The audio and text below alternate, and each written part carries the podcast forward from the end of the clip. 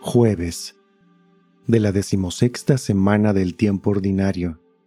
Evangelio según San Mateo, capítulo 13, versículos del 10 al 17.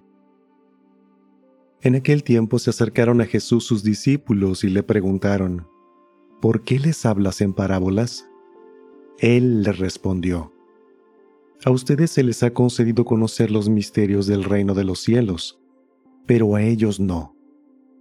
Al que tiene se le dará más y nadará en la abundancia, pero al que tiene poco, aún eso poco se le quitará.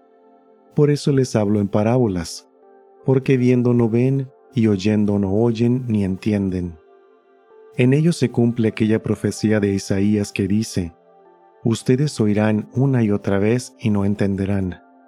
Mirarán y volverán a mirar, pero no verán. Porque este pueblo ha endurecido su corazón, ha cerrado sus ojos y tapado sus oídos, con el fin de no ver con los ojos, ni oír con los oídos, ni comprender con el corazón, porque no quieren convertirse ni que yo los salve. Pero dichosos ustedes porque sus ojos ven y sus oídos oyen. Yo les aseguro que muchos profetas y muchos justos desearon ver lo que ustedes ven y no lo vieron y oír lo que ustedes oyen y no lo oyeron. Palabra del Señor.